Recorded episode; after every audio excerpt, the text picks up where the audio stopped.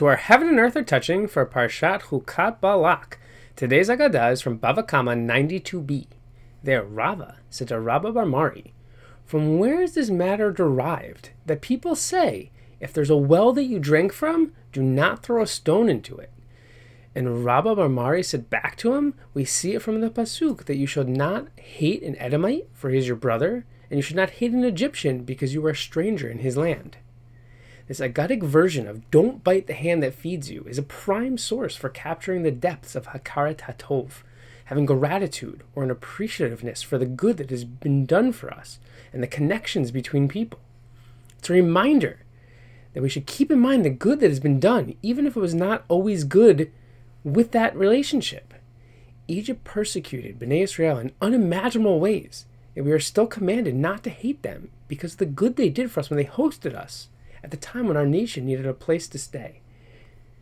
The Torah, nor the Talmud, importantly though, is not telling us to ignore that bad, but simply to focus on the good.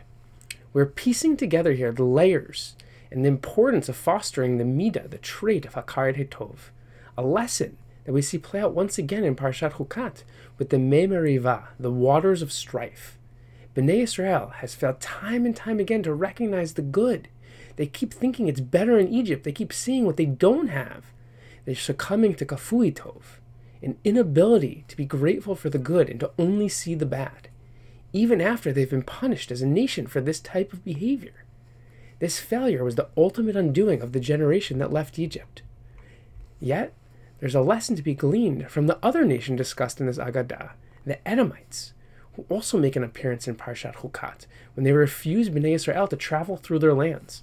Bnei Israel appeal to Edom as brothers. They share what they have been through, yet Edom is unmoved. There's no gratitude, there's no appreciation, neither for what Bnei Israel has experienced, nor for any shared history between the two. Our Agada is teaching us, though, that connections that we have are shared as well. That connection is enough for there to be a Hakarat for the impact, even if it's not always the best one in your life.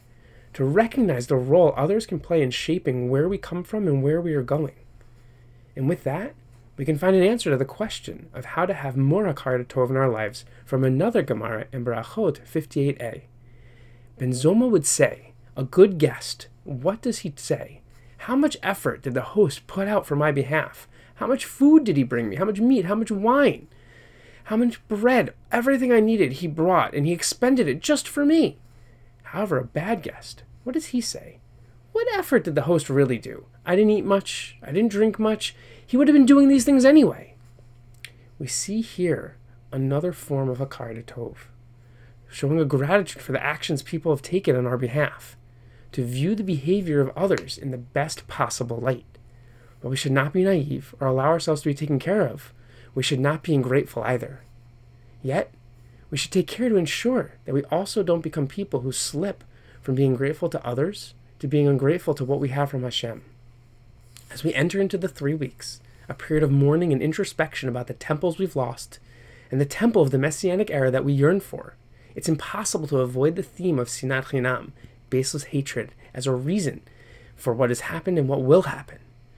Perhaps by internalizing the midah of having hakarat tov, by striving for an attitude of gratitude, this will help us to work on overcoming the angers, frustrations, and jealousies that impacted Bnei Israel in the Midbar and still impact us today. Shabbat Shalom.